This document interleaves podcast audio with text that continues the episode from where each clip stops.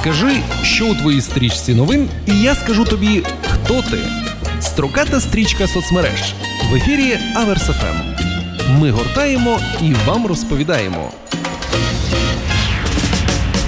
Мої вітання з вами ведучий Дмитро Ураєв. До вашої уваги строката стрічка соцмереж, огляд дописів окремих інформагенцій, міністерств та відомств з можливістю зазирнути у першоджерела і дізнатись про нові перспективи фрілансерів України, скільки ставлять британці на результати виборів США, та чи вийде місія нездійснена 7.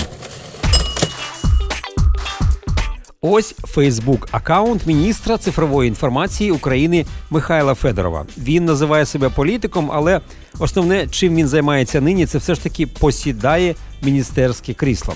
Він головний функціонер Мінцифри. Отже, перспективи діджиталізації України у його свіжому дописі. Далі цитата читаю уважно.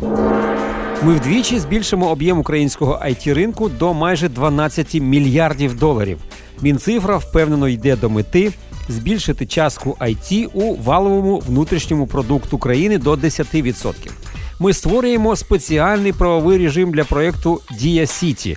Пакет законопроєктів вже зареєстрований у парламенті та об'єднує правові і організаційні ініціативи з розвитку IT. Концепція є революційною для нашої економіки і не прив'язується до території. Мільярдні інвестиції, спільнота інвесторів та розробників. Україна перетвориться на світовий it хаб Так, так, так, так, стоп. Почались загальні фрази, від яких цифровому міністру варто було б утриматись, поки розмито і завуальовано виглядають перспективи трансформації ринку фрілансу. Цитую.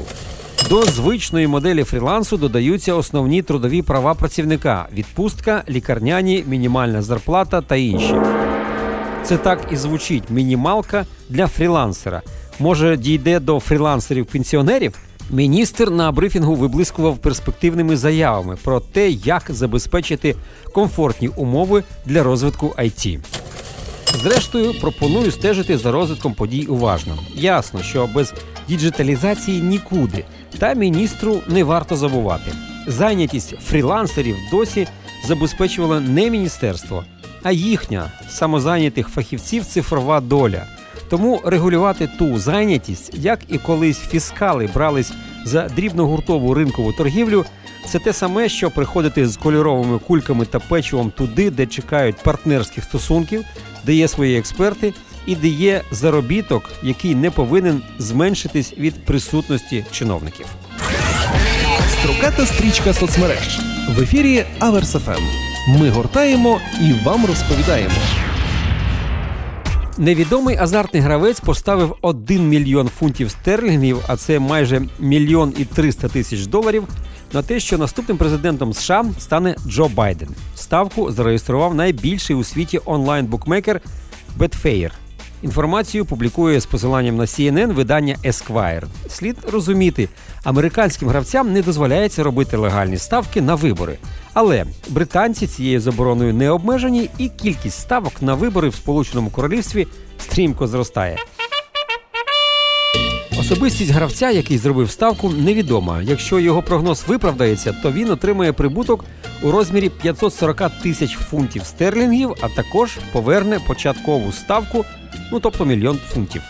За оцінками ж Betfair, загальна сума ставок на президентські вибори США на їхньому майданчику перевищить 400 мільйонів фунтів стерлінгів, і це вдвічі більше ніж було поставлено у 2016 році. А тим часом вибори також і у Молдові.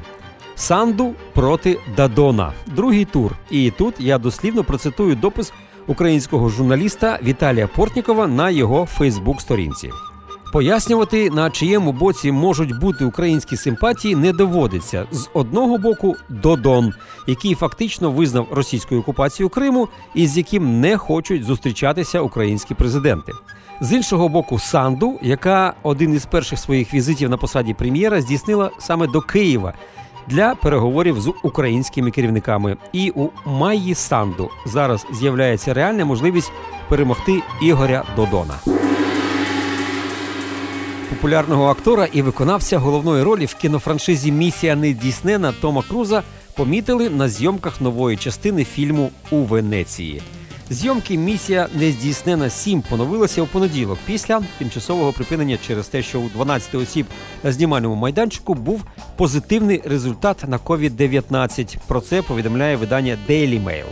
Голівудська зірка Том Круз був помічений під час зйомок сцен вздовж каналів італійського міста. 58-річний актор бігав в образі свого персонажа Ітана Ханта в чорному костюмі та білій сорочці, а оператори знімали його, проїжджаючи поруч на човні. У перервах між дублями Круз дбав про свою безпеку і одягав чорну захисну маску з фільтрами. Схоже, що актор працював у сценах самостійно, оскільки був єдиною людиною, яку знімали в той час, як він кілька разів пробігав по одній і тій же вулиці Венеції.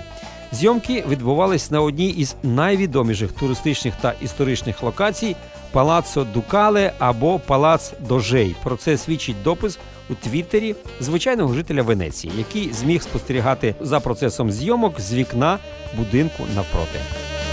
Побачити подію на власні очі ось це і є найсправжнісіньке першоджерело. Написати про це коментар, опублікувати це хоч і суб'єктивний та все одно переказ, наближений до реальності.